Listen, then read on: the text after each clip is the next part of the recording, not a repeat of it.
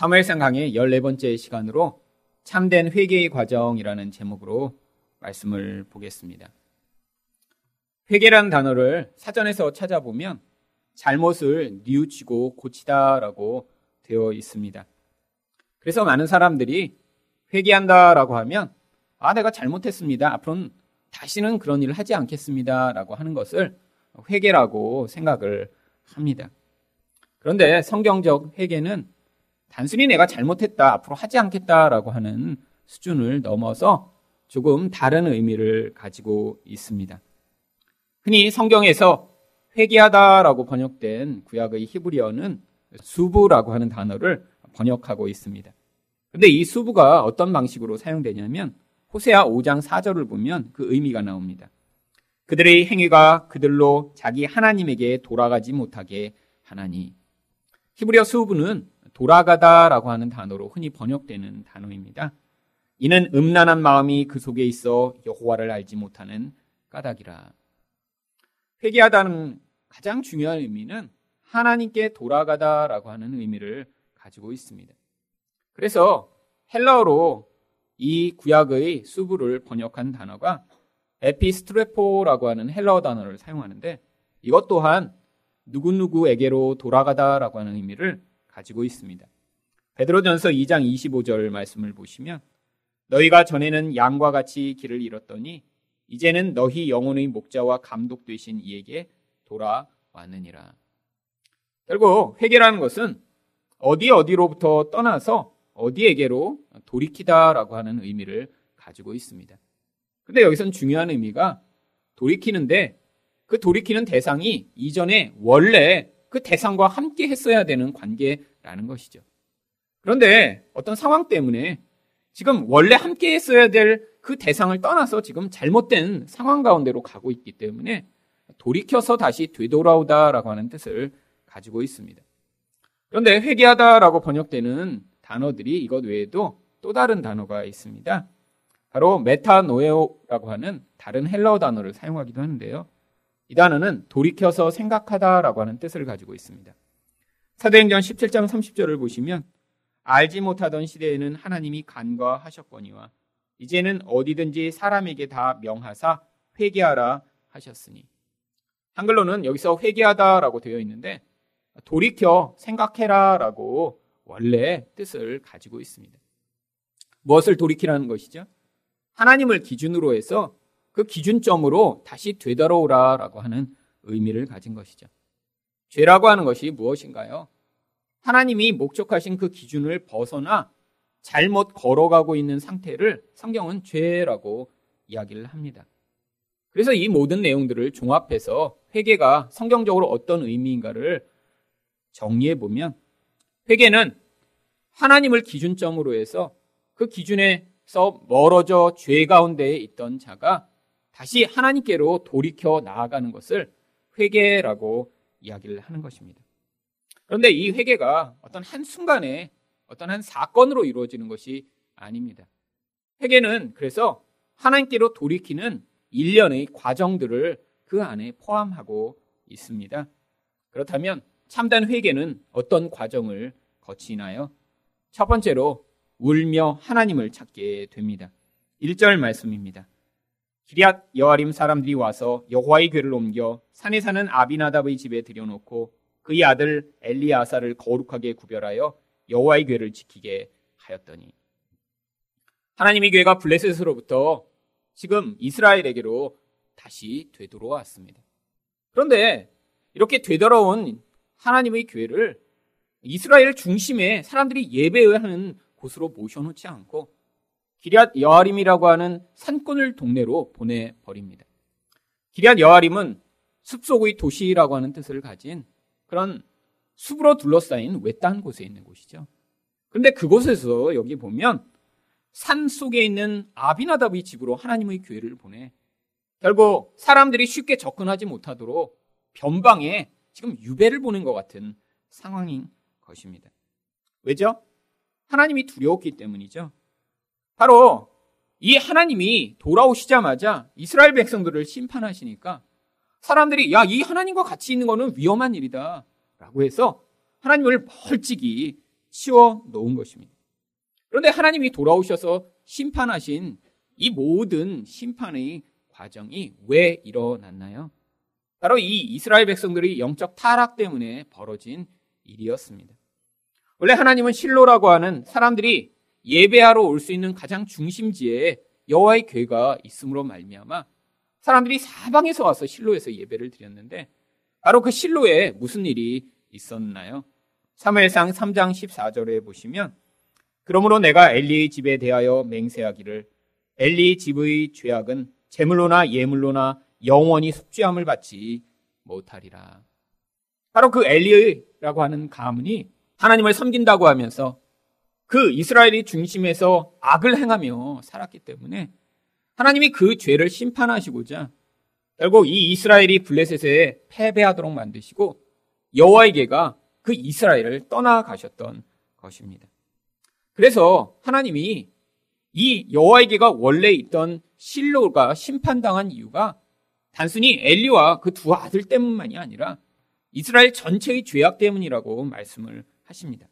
예레미야 7장 12절 말씀을 보시면 너희는 내가 처음으로 내 이름을 둔 처소 실로에 가서 내 백성 이스라엘의 악에 대하여 내가 어떻게 하였는지를 보라. 바로 한두 사람의 죄가 아니었다는 것이죠. 종교 지도자들이 타락한 것은 결국 그 종교 지도자들로 대표되는 모든 이스라엘 백성들의 타락을 대표하고 있는 것입니다. 여러분, 어떤 목회자 한 사람이 타락했기 때문에 어떤 교회 전체가 문제가 생긴 것인가요?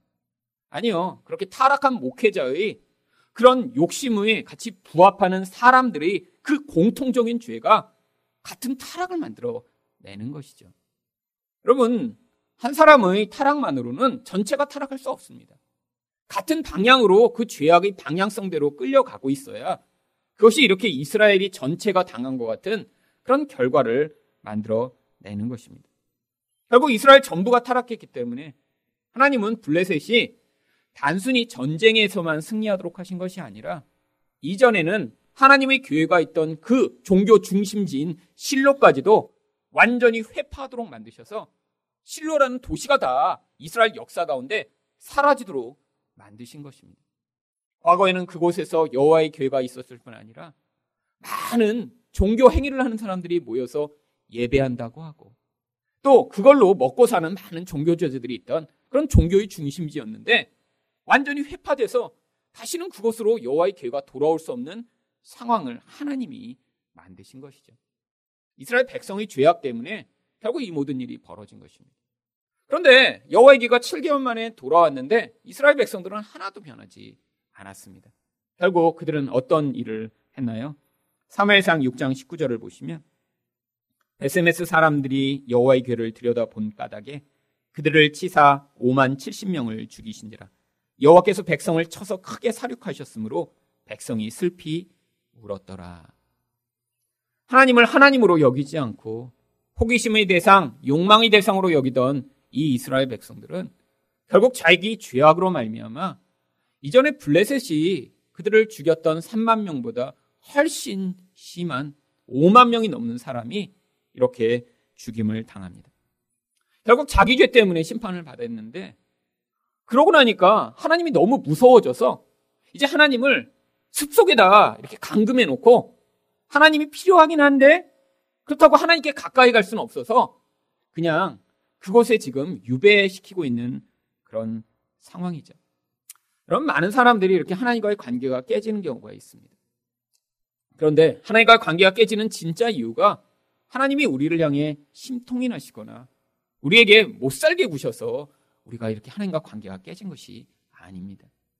하나님과 우리가 관계가 깨졌을 때는 반드시 우리가 우리 자신은 깨닫지 못하지만 우리 안에서 하나님의 뜻과 목적과 부합하지 않는 어떤 삶의 모습이 우리 영혼 안에서 나타나고 있기 때문에 하나님은 그 영혼적인 죄악 때문에 우리를 멀리 하시는 것처럼 보이는 상황이 벌어지는 것이죠.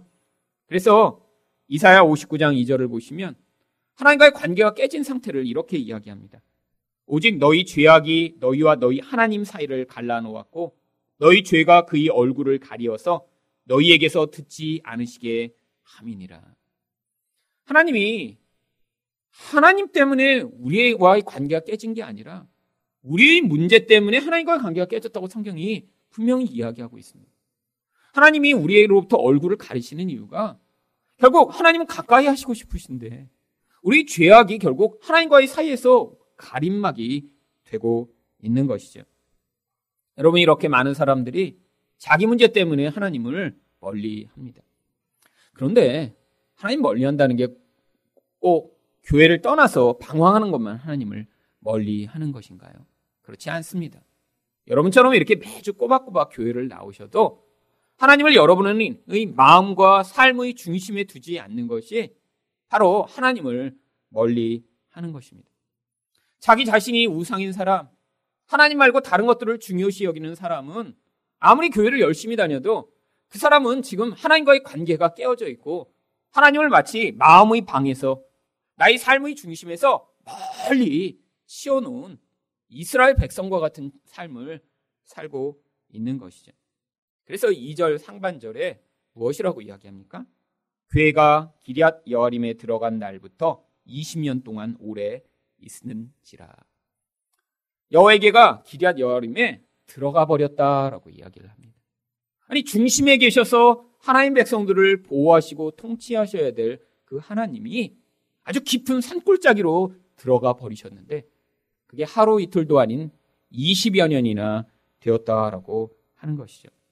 그런데 여러분 하나님 백성에게는 이렇게 하나님을 중심에서 멀리 밀어내고 나면 반드시 어떤 결과들이 나타나게 되어 있습니다.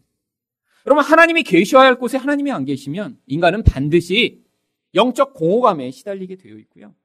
그리고 그 결과 끊임없이 더 깊은 갈망으로 우상을 의존하고 세상의 힘을 의존하다가 더 깊은 공허와 고통을 경험하는 인생을 살게 되어 있는 것입니다.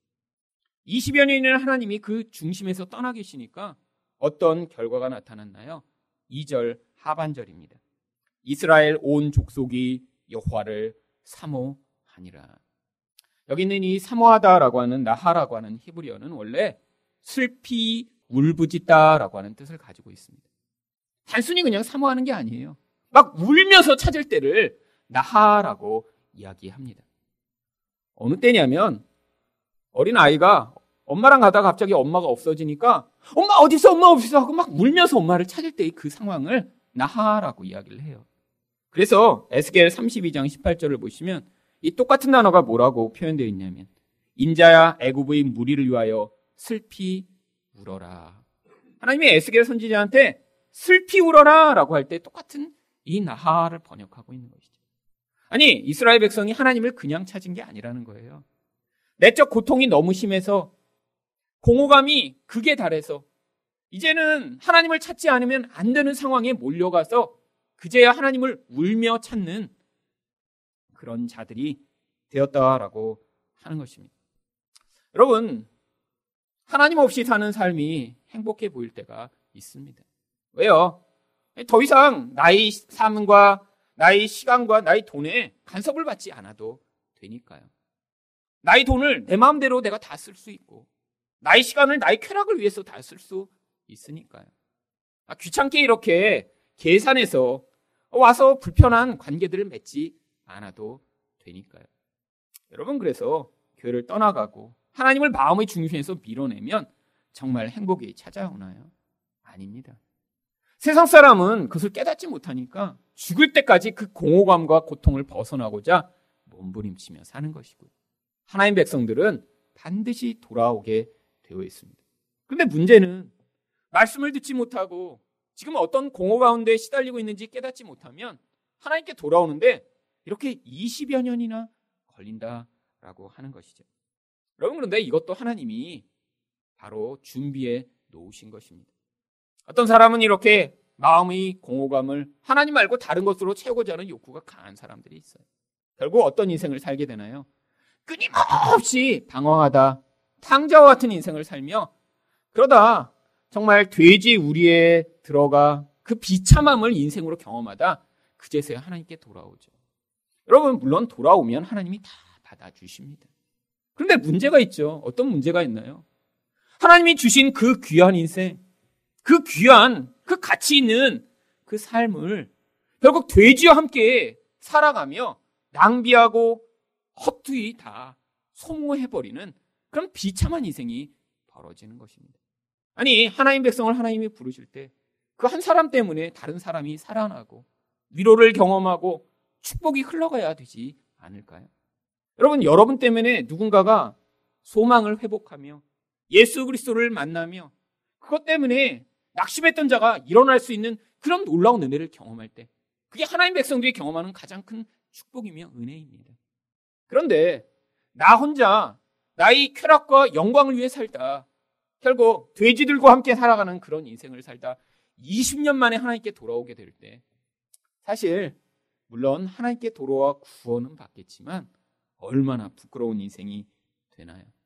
근데 하나님이 결국 하나님 백성은 이렇게 마음이 하나님 없이는 살 수 없다라는 그런 고백을 하며 하나님께 다 돌아오게 불러내십니다.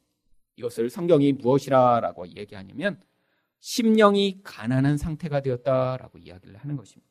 그래서 마태복음 5장 3절을 보시면 심령이 가난한 자는 복이 있나니 천국이 그들의 것이며 결국 마음이 중심에서부터 그 지독한 가난으로 말미암아 아 하나님 하나님 없이는 제가 못 살겠습니다라는 울음이 터져 나오며 하나님을 찾게 되었을 때 성경은 그것을 복된 상태라고 부르며 심령이 가난하다라고 이야기를 하는 것이죠.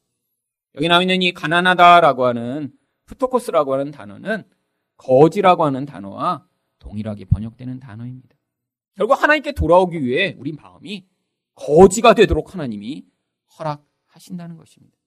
때로는 인생 가운데 하나님이 얼굴을 가리시는 것 같은 상황. 때로는 하나님이 아무리 기도해도 우리 기도에 응답하시지 않는 것 같은 상황. 아니, 내가 내 공허를 채우고자 쾌락을 추구하고 쫓아갔는데 그것이 오히려 나를 고통스럽게 만드는 것 같은 그런 상황이 영적으로 보면 우리 마음을 거지처럼 만들어서 그 다른 것들 다 버리고 하나님을 향해 반응하게 만드는 과정이라고 하는 것이죠. 이것이 바로 참된 회개로 가기 위한 첫 번째 단계인 것입니다. 두 번째로 참된 회개는 어떤 과정을 거치나요? 우상을 버리고 하나님만 의지하게 됩니다. 3절 상반절 말씀입니다. 사무엘이 이스라엘 온 족속에게 말하여 이르되 사무엘은 이스라엘 백성들이 블레셋과 전쟁을 하기 전인 바로 20여 년 전에 이미 이스라엘 백성에게 말씀을 선포하기 시작했었습니다. 온 이스라엘이 사무엘의 음성을 들었대요. 근데 갑자기 성경에서 이 사무엘이 사라진 다음에 20년이 지난 다음에야 갑자기 또 등장합니다. 아니 지난 20년 동안 사무엘은 도대체 무슨 일을 한 것일까요?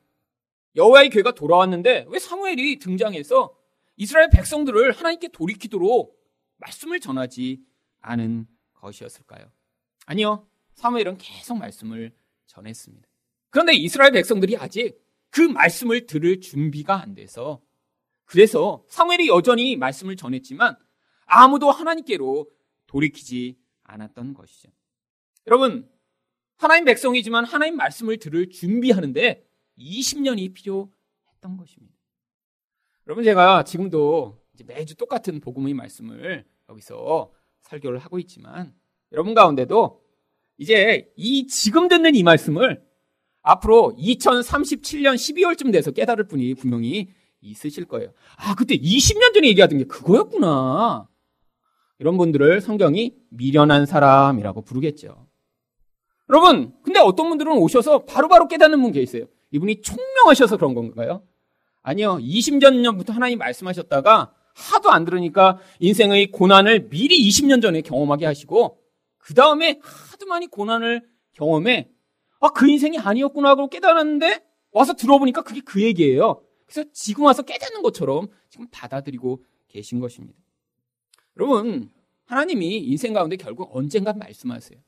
근데 똑같은 말씀도 마음의 준비가 되어 들리는 것입니다. 지금 자기 마음이 이렇게 하나님을 향해 반응하며 가난한 마음으로 하나님을 향해 귀를 열고 계시다면 여러분은 설교뿐이 아니라 매일매일 하나님 음성을 들으실 수 있을 거예요. 하나님은 지금도 여러분에게 계속 말씀하시고자 하십니다. 여러분에게 은혜를 베푸시고자 하시고요. 하나님이 지금도 계속해서 여러분에게 아, 내가 이걸 원한다라고 가르치시고자 모든 기회들을 사용하시고자 하는 것이죠.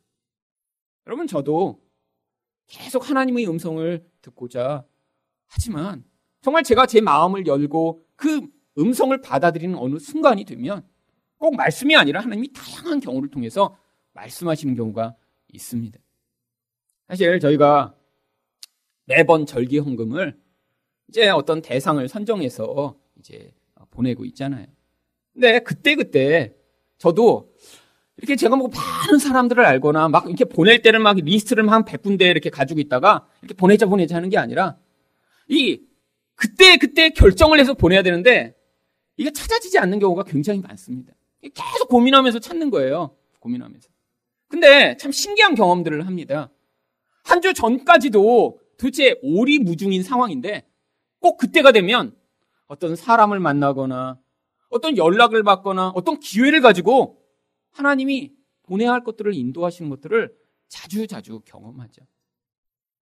만약에 그런 목적을 가지고 찾고 기다리고 생각하지 않으면 깨닫지 못했을 텐데. 하나님이 그 과정으로 인도하시고자 그런 기회와 상황을 주시는 것입니다. 사실 지난달에도 저희가 추수감사 헌금을 이제 니에미아 글로벌 이니셔티브에 보냈는데 또 금방 성탄절이 다가오고 있습니다. 그래서 저는 보내자마자 마음으로 계속 생각하고 있었어요. 12월은 어디에 어떻게 해야 될까? 그런데 사실 여러분한테 제가 직접 말씀드리지는 않았지만 12월 11월 중에 제 마음에 한 가지 고민이 생겼습니다. 이제 내년이라고 하는 고민이죠. 다른 목사님들 만났는데 이제 이사 준비해야지. 이사 준비 제일 중요한 것이 무엇인가요? 말로는 기도, 실제로는 현금을 모아놔야 된다라고 모든 목사님들이 조언을 하시더라고요. 그 얼마나 모아놨니요? 내년을 준비하기 위해. 그럼 모두 만나서 저한테 얘기하는 게 그거예요. 현금이 있어야 된다, 현금이. 교회가 일단 움직이려면 현금을 해놔야 된다고. 그러고 돌아보니 모아놓은 돈이 저희 교회는 없습니다. 그러니까 제 마음에 두려움이 찾아왔어요. 근데 다시 기도하다가 그래 모아놓는다고 그걸로 이사 갈 수 있을까? 모아놓으려면 크게 모아야죠. 저희 수준에서 지금 모아봤자 어차피 50보 100보입니다. 그러니까 없는 길에 모아야 그게 그거니까 그냥 하나님이 인도하시기를 바라는 게 낫겠다는 마음이 다시 들었어요. 그래서 모으는 게 장땡이 아니구나. 왜? 모으려면 어떻게 되죠? 돈을 남한테 주면 안 됩니다. 모으는 기본이에요. 여러분도 지금 돈을 못 모으고 계시면 뭐예요? 자기가 너무 많이 쓰거나 남한테 줘서 그런 거예요. 그럼 모으시려면 돈이 나가는 통로를 다 막아야 됩니다. 우리 교회도 마찬가지예요. 매년 나가는 통로로만 막았으면 아마 지금 몇 억은 가지고 있었겠죠. 근데 다 줘서 지금 없습니다. 근데 또 성찬절이 다가오는데 제가 그 마음을 정리하고 어제 결혼식이 있어서 청주를 갔는데 그 교회에 이렇게 게시판을 시간이 남아서 이렇게 돌아보다가 문득 어, 이런 식으로도 할 수 있겠구나라는 하나님의 음성을 거기서 듣게 되었습니다. 그래서 청주를 두 시간만 거의 세 시간 걸려서 갔는데 물론 결혼식에 참여하는 것도 아주 큰 의미가 있었지만 아 하나님이 이거 보고 이 일하도록 시키고자 나를 청주로 부르셨구나라는 확신을 가지게 됐어요.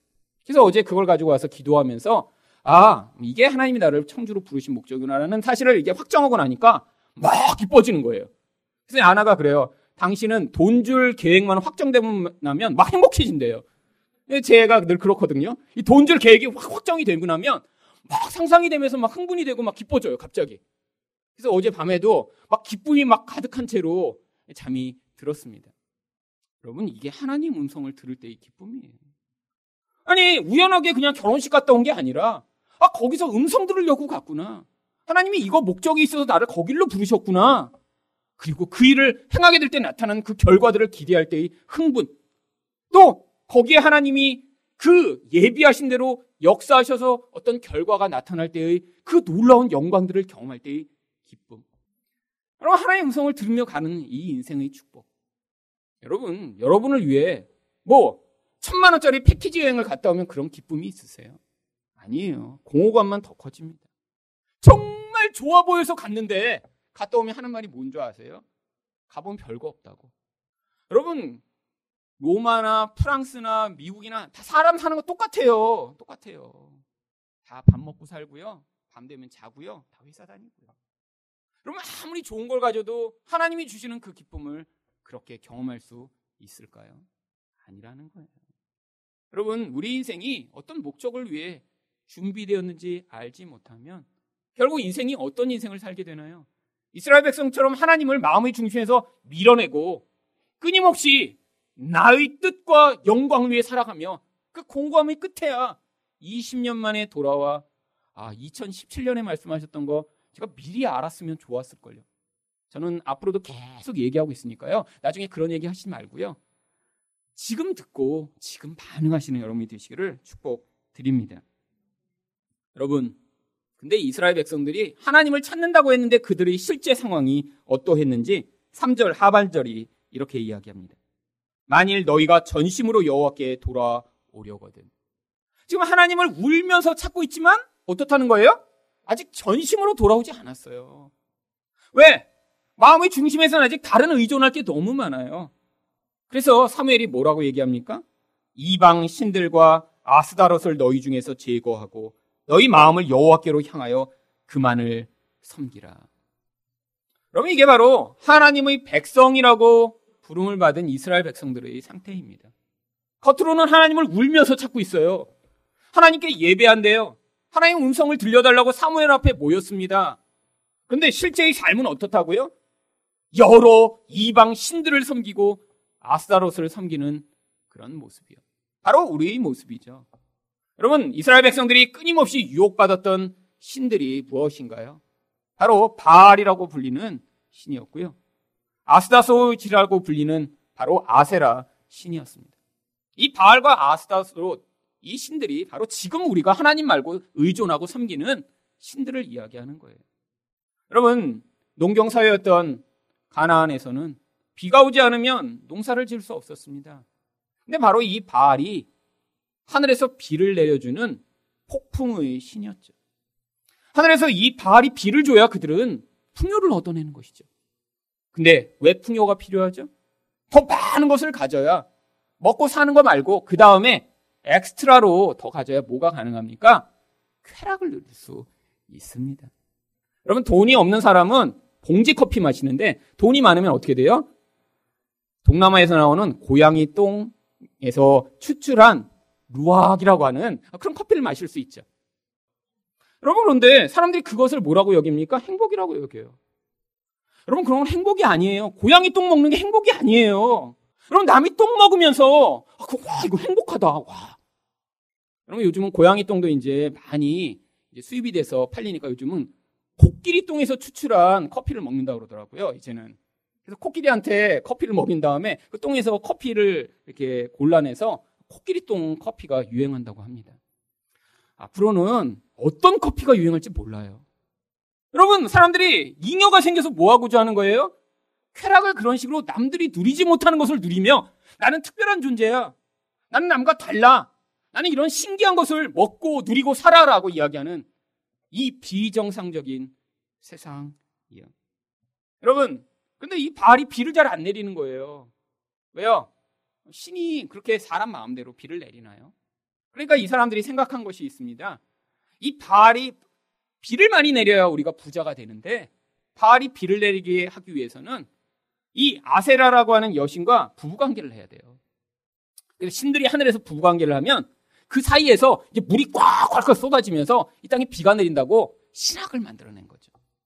근데 이들이 신이니까 하늘에서 부부관계를 잘 안 합니다. 그래서 사람들이 또 뭘 했냐면 신전을 만들어 놓은 거예요. 신전에서 그래서 이제 눈으로 보여주는 실제적인 포르노를 상영하도록 한 거죠. 그래서 신전마다 가나안의 이런 여자애들을 다 잡아다가 신전에서 살게 했습니다. 그 남자들이 신전에 예배드리러 가는 거예요. 자, 예배드리러 가자. 그래서 남자들이 가서 뭘 합니까? 거기서 그 여사제들과 같이 집단으로 성관계를 했습니다. 하늘에서 신들이 이렇게 보다가 어머 여보 어, 아래에서 무슨 상영이 지금 벌어지고 있는데 어 그래 우리도 한번 해봅시다. 그래갖고 하다가 그러고 나면 땅에 비가 온다고 생각을 했죠. 이거를 바알 신앙이라고 부른 거예요. 여러분 아주 교묘합니다. 무엇이 그 안에 담겨 있나요? 인간의 이 풍요를 향한 열망, 인간의 이 쾌락을 얻고 싶은 이 열망, 이 두 가지를 합쳐놓은 것이 바로 바알과 아세라 숭배였습니다. 여러분, 지금 사람들이 우상 숭배하는 그 본질이 바로 똑같은 거예요. 왜 이렇게 사람들이 더 많은 돈을 갖고 싶어 하죠? 왜 더 높은 지위에 올라가고 싶은가요? 바로 이 쾌락에 대한 욕구 때문입니다. 나만 더 좋은 걸 누리고 더 행복하게 살고 싶은 이 근원적 공허감에서 사람들이 결국 바알과 아세라를 숭배하듯 풍요와 쾌락을 하나님 대신 우상으로 숭배하고 있는 것이죠. 여러분 그런데 하나님의 자리에 바알과 아세라가 우상으로 차지하게 되면 우리에게 끊임없는 고통과 공허가 찾아오게 되어 있습니다. 여러분 그뿐 아니라 하나님도 하나님 백성이 그런 삶을 사는 걸 그냥 두시지 않아요. 여러분 사무엘이 그래서 이스라엘 백성한테 너희가 하나님께 완전히 전심으로 돌이키면 어떤 일이 있을 것이라고 3절 맨 마지막에 이렇게 이야기합니다. 그리하면 너희를 블레셋 사람의 손에서 건져 내시리라. 하나님께 돌이키지 않으면 어떻게 되는 상황이라고요? 블레셋의 노예가 된 채로 벗어나지 못할 것이라는 거예요. 그런데 하나님께 돌이키면 하나님이 이스라엘 백성을 블레셋으로부터 건져내시겠대요. 여러분 바로 지금 이 사사기의 상황이 그것을 이야기하는 것이죠. 하나님을 섬기지 않고 이렇게 풍요와 쾌락을 쫓아갔던 이스라엘 백성들이 끊임없이 이방인들에게 압제를 당합니다. 그런데 그 압제를 당하고 고통한 게 그들이 국력이 약하거나 왕이 없어서가 아니라 하나님이 허용하신 것이라고 사사기는 가르치고 있습니다. 사사기 2장 13절과 14절입니다. 곧 그들이 여호와를 버리고 바알과 아스타로스를 섬겼으므로 여호와께서 이스라엘에게 진노하사 노력하는 자의 손에 넘겨주사 그들이 노력을 당하게 하시며 또 주위에 있는 모든 대적의 손에 팔아 넘기심에 그들이 다시는 대적을 당하지 못하였으며 여러분 하나님 말고 다른 것을 섬겼던 이스라엘 백성들이 이 영적 노예 상태를 300년이나 벗어나지 못합니다. 잠깐 하나님을 향해 돌이켰다가 하나님이 구원하시면 다시 이전의 우상숭배로 돌아가는 이 반복되는 사이클을 300년 동안 지금 반복하고 있는 거죠. 여러분, 영적으로 내면에서 우상숭배를 벗어나지 못한 인생이 바로 이런 모습으로 살아가는 거예요. 잠깐 주일날 와서 예배 드린 다음에 주중에는 어떻게 하면 더 돈을 많이 모을까? 어떻게 하면 더 즐겁게 살 수 있을까?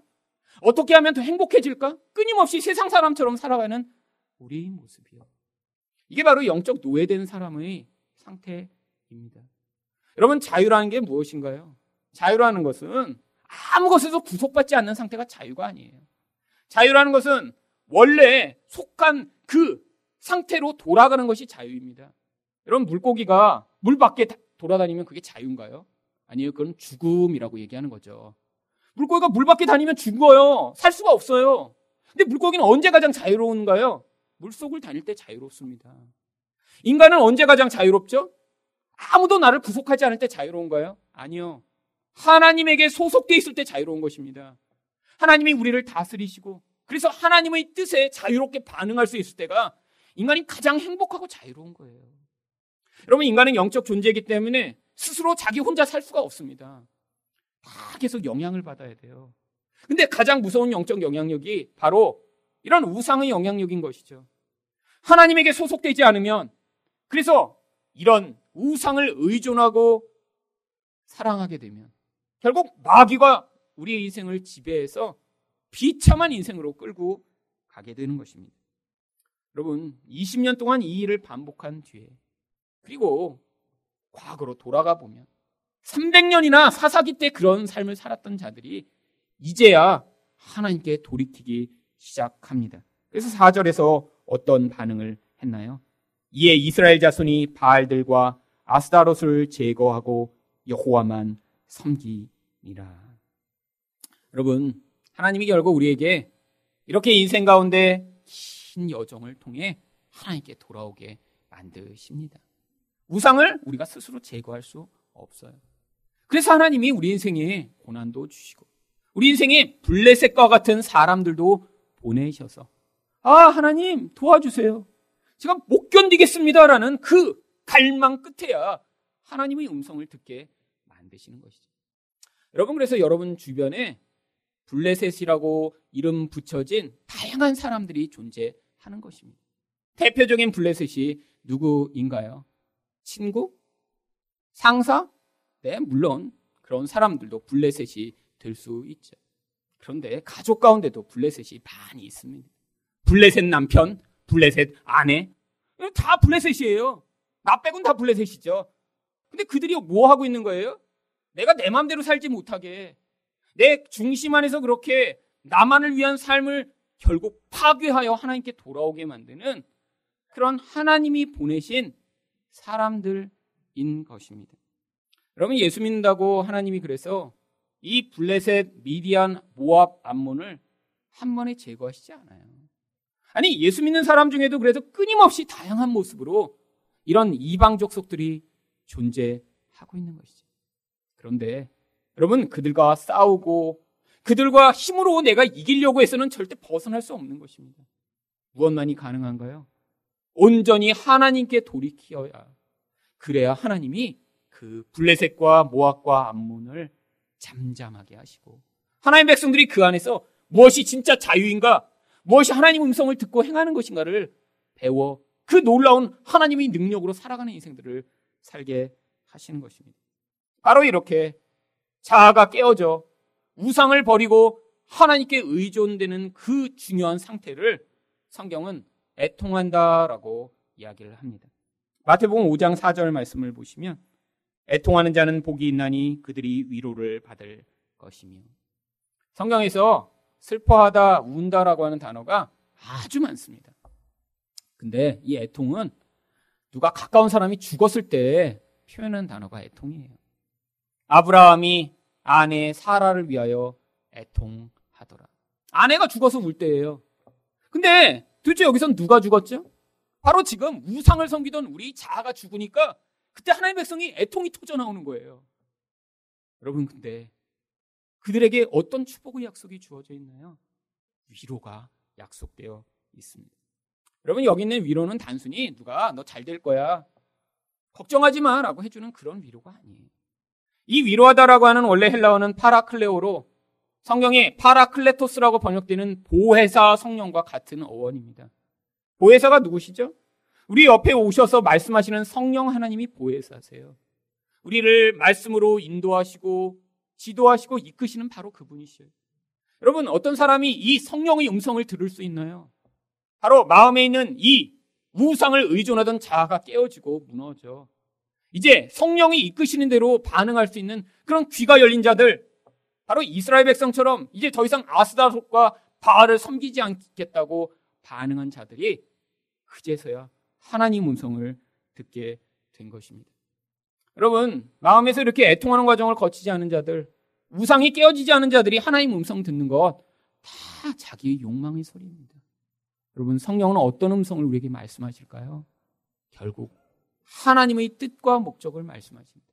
많은 사람들은 어떤 음성을 듣고자 하죠? 내가 원하는 것, 내가 잘 될 거라는 이야기, 자기 기복적 욕망을 만족시킬 소리를 듣고자 하는 이 모든 것들이 아직 애통하지 않은 자가 듣게 되는 거짓된 하나님의 소리인 것입니다. 마지막으로 참된 회개는 어떤 과정을 거치나요? 죄악을 고백하고 항복하게 됩니다. 5절 말씀을 보겠습니다. 사무엘이 이르되 온 이스라엘은 미스바로 모이라 내가 너희를 위하여 여호와께 기도하리라 하매 사람들이 이제서야 하나님께 돌겠다고 하니까 하나님이 이제 이 사무엘을 통해 온 이스라엘 백성들을 미스바로 모이도록 하십니다. 근데 왜 하필이면 미스바인가요? 과거에 여기서 한번 영적 부흥이 일어났던 그런 곳이었기 때문입니다. 사사기 20장 1절을 보시면 이에 모든 이스라엘 자손이 단에서부터 부엘세바까지와 길라 땅에서 나와 그 회중이 일제히 미스바에서 여호와 앞에 모였으니 여기 나 있는 단에서 부엘세바는 이스라엘의 북쪽과 남쪽의 끝을 얘기하는 것으로 전 이스라엘을 이야기하는 것입니다. 근데 미스바가 그 중간쯤에 있어요. 그러니까 사람들이 모이기에 가장 좋은 곳인데 바로 사사기에서 한번 이렇게 하나님 앞에 회개하고 기도했던 경험이 있는 것이죠. 그래서 지금 영적 부흥을 위해 다시 재소집하고 있는 것입니다. 그런데 이곳에서 사무엘이 무슨 일을 하나요? 바로 이 죄악을 저질렀던 이스라엘 백성과 하나님 앞에 둘을 화해시키는 중보자 역할을 합니다. 바로 누구의 모습인가요? 바로 예수 그리스도를 통해 우리가 이렇게 우상을 섬기는 자이지만 하나님께 다시 나와 그 거룩하신 하나님을 뵙고 예배하고 하나님을 찾을 수 있도록 우리 예수님이 중보자가 되어 우리를 위해 기도하시는 것을 그림으로 여기서 보여주고 있는 것이죠. 그래서 디모데전서 2장 5절이 이렇게 이야기합니다. 하나님은 한 분이시요 또 하나님과 사람 사이의 중보자도 한 분이시니 곧 사람이신 그리스도 예수라. 예수님은 하나님이시기도 하지만 또한 우리와 같은 인간이시기도 하시기 때문에 그 거룩하신 하나님과 연약한 우리 사이에서 하나님 이들이 이렇게 우상을 섬길 수밖에 없는 이 연약함을 용서하여 주시고 제가 이들이 죄를 위해 십자가에 죽었사오니 이들을 저와 함께 여기셔서 이들을 받아주시옵소서라고 하나님께 간구하실 때 바로 우리 죄가 용서받고 하나님께 나아갈 수 있는 것입니다. 그들이 이렇게 사무엘을 통해 하나님을 배우게 되니까 거기서 회개의 반응을 시작합니다. 6절 상반절입니다. 그들이 미스바에 모여 물을 길어 여호와 앞에 붓고 그날 종일 금식하고 마음만 바뀌었다는 게 아니에요. 이들이 이것을 어떤 행위로 드러내므로 하나님 우리 행위까지도 이렇게 변화되길 원합니다라는 그 행동의 표현을 하고 있는 것이죠. 근데 왜 물을 길어 하나님께 바친 것일까요? 이스라엘 백성들이 이렇게 물을 길어 하나님께 바치는 행위는 가장 귀한 것을 하나님께 돌려드립니다라고 하는 그러한 표시입니다. 사무엘하 23장 16절을 보시면 새 용사가 블레셋 사람의 진영을 돌파하고 지나가서 베들레헴 성문 곁 우물물을 길어 가지고 다윗에게로 왔으나 다윗이 마시기를 기뻐하지 아니하고 그 물을 여호와께 부어 드리며 베들레헴이 다윗의 고향이에요. 어려서 거기서 우물물을 떠먹고 놀았습니다. 그런데 지금 블레셋과 전쟁을 하는데 블레셋이 그 베들레헴을 다 포위하고 있는 거예요. 멀리서 보다가 야 저 물 한 모금 마시면 참 좋겠는데 저 내가 어려서부터 먹던 그 물인데 그랬더니 블레셋이 점령하고 있는 바로 그 베들레헴에 세 용사가 달려가 갖고 그들과 싸운 다음에 거기서 물을 떠왔어요. 그랬더니 다윗이 아, 난 그냥 먹고 싶다고 말했지 진짜 가서 떠오라고 한 건 아닌데 이렇게 하면서 이걸 먹을 수가 없는 거예요. 왜? 여러분 생각해 보세요. 세 명이 가서 수백 명과 싸워서 그 물을 떠왔으니 이거 생명 같은 거잖아요. 그래서 너무 귀한 거기 때문에 내가 마실 수 없으니까 하나님께 드립니다라고 하고 하나님께 그 물을 부어 바칩니다. 여러분 이게 바로 이스라엘 백성들이 하나님께 물을 길어 바친 것이죠. 하나님, 저희 생명과 같이 이제는 하나님을 귀하게 여기겠습니다. 이전에는 나의 쾌락이 너무 중요해서 늘 어떻게 하면 더 즐겁게 될까? 어떻게 하면 더 좋은 거 먹을까? 어떻게 하면 더 좋은 데 갈까? 늘 그런 생각밖에 안 하고 살았는데 하나님, 그 하나님을 나의 삶의 중심에 모시겠습니다라는 행위의 표현이 바로 물을 길어 바치는 것입니다. 그뿐 아니라 왜 금식을 했나요? 금식은 나의 생명이 하나님에게 속한 것입니다. 하나님, 하나님의 긍휼과 은혜가 필요합니다. 먹는 것보다 귀한 우리 하나님을 내가 받아들이고 인정하길 원합니다라는 회개의 가장 전형적 표현이죠. 그래서 에스더 4장 3절을 보시면 왕의 명령과 조서가 각 지방에 이름에 유다인이 크게 애통하여 금식하며 울며 부르짖고 굵은 베옷을 입고 제 누운 자가 무수하더라. 이렇게 정말 하나님 앞에서의 슬픔과 아픔을 표현할 때 이스라엘 백성들은 금식하며 하나님 앞에 나아갔던 것입니다. 그런데 이들을 이렇게 하나님께 행위로 자기 죄를 고백할 뿐 아니라 6절 하반절에서 이들은 입술로 자기 죄악을 고백합니다. 거기에서 이르되 우리가 여호와께 범죄하였나이다 하니라. 여러분 이전에는 그게 죄라는 생각도 하지 못했어요. 왜? 나는 이스라엘 백성인데 아니 다른 사람들도 다 더 부자 되고자 하잖아. 아니, 부자 되려면 세상 사람처럼 저렇게 사는 게 당연하지. 아니 그리고 부자 되면 저런 거 좋은 거 누리는 거 당연한 거 아니야? 아, 부자 되면 그 쾌락을 누리며 그 고양이 똥에서 그런 커피 주워 먹는 거 너무 당연한 거 아니야? 여러분 이렇게 다 그냥 사는 거예요. 자기를 위해. 여러분 그런데 눈을 열어 보면 하나님의 마음을 가지게 되면 그렇게 자기 영혼의 쾌락만을 위해 추구하는 인생이 얼마나 비참한 것인가 하나님이 그 하나님 앞에서 깨닫게 하시는 것이죠. 여러분, 이게 바로 하나님께 더 가까이 나아간 자가 자기의 행위와 죄악을 회개하는 모습입니다. 남들이 그렇게 산다고 다 따라가는 그런 인생이 아니라 하나님이 우리의 기준인 거예요. 여러분 착각하지 마세요. 세상 사람들이 여러분의 기준이 아닙니다.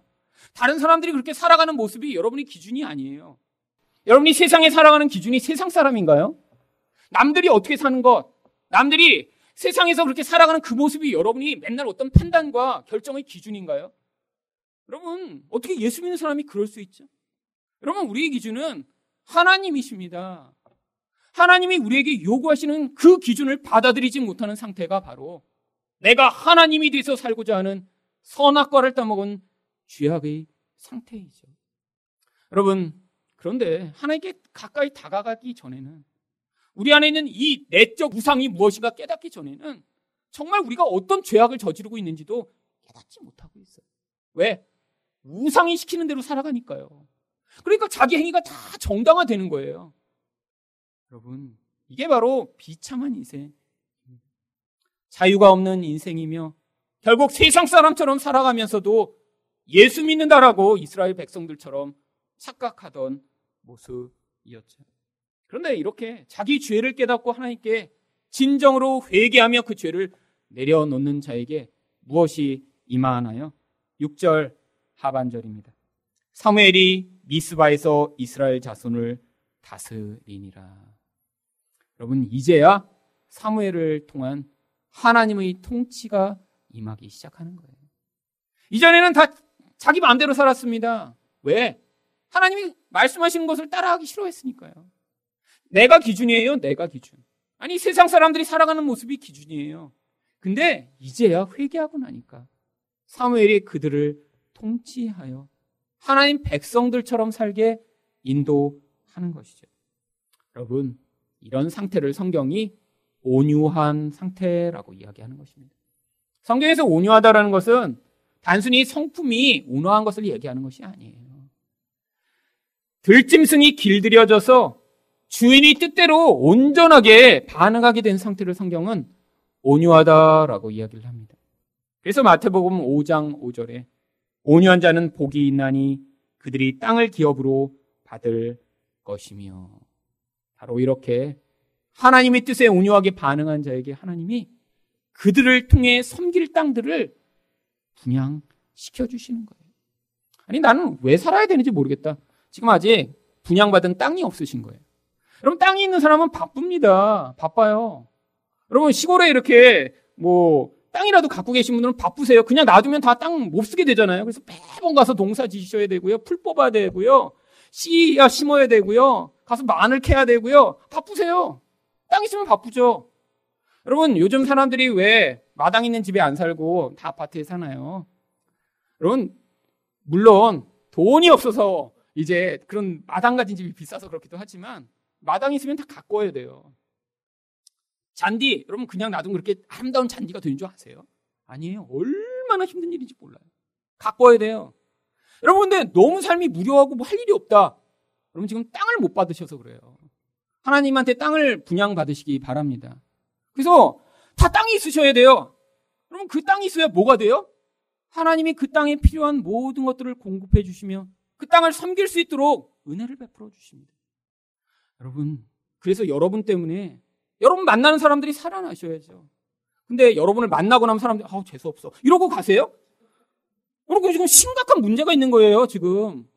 모두 여러분을 만나고 싶어 하세요? 그래서 아 좀 만나줘. 만나줘. 너 없으면 뭐가 안 돼. 이런 사람들이 있는데 될 수 있는 대로 막년에도 쟤한테는 연락하지 말래요. 근데 우연히 알게 돼서 나타나면 사람들이 어, 쟤 왜 왔지? 이런 마음으로 지금 심각한 거죠. 하지만 사람들이 여러분을 즐겨 찾으셔야죠. 너가 있어야 우리 행복해져. 그래서 여러분 낙심하는 사람이 전화해서 야 나 지금 죽을 것 같아. 너무너무 공허해. 너가 필요해. 라고 하는 사람들이 우리 주변에 늘어나면서 여러분 그 기회를 통해 뭘 하셔야 됩니까? 그 기회를 통해 다단계 판매하시면 안 돼요. 뭐 이게 아 이렇게 하면 그럴 때 그때 이거 이러고 이러고 써보라고 이런 거 하시면 안 돼요. 그때 어떤 분이 계시다고 이렇게 소개를 해야죠. 여러분 여러분 예수 믿어서 주변 사람들이 어, 저 사람이 다니는 예수 나도 믿어볼까? 어, 이런 사람들이 지금 생기지 않고 계시다면 지금 심각한 것입니다. 그럼 뭐 하고 계신 거예요? 지금 아직 이 회개의 단계로 나아가지 못한 거예요. 여러분 회개라는 게 단순히 여러분이 과거에 하던 나쁜 짓 한두 개 회개하는 그런 걸 얘기하는 것이 아닙니다. 하나님은 우리 본질이 하나님께 돌이켜져서 우리를 통해 하나님 나라가 이 땅 가운데 확장되기를 원하시는 것이죠. 여러분, 바로 이 이런 인생, 그런 인생을 사무엘상 7장 10절이 무엇이라고 이야기합니까? 사무엘이 번제를 드릴 때 블레셋 사람이 이스라엘과 싸우려고 가까이 오매 그날에 여호와께서 블레셋 사람에게 큰 우레를 발하여 그들을 어지럽게 하시니 그들이 이스라엘 앞에 패한지라. 바로 하나님이 그 사람들을 대신하여 싸우시는 그 놀라운 하나님의 권능과 영광을 경험하는 인생이 되는 것입니다. 여러분, 여러분의 마음의 중심에서 이렇게 회개하여 이런 하나님의 권능을 경험하는 여러분 되시기를 예수 그리스도 이름으로 축원드립니다.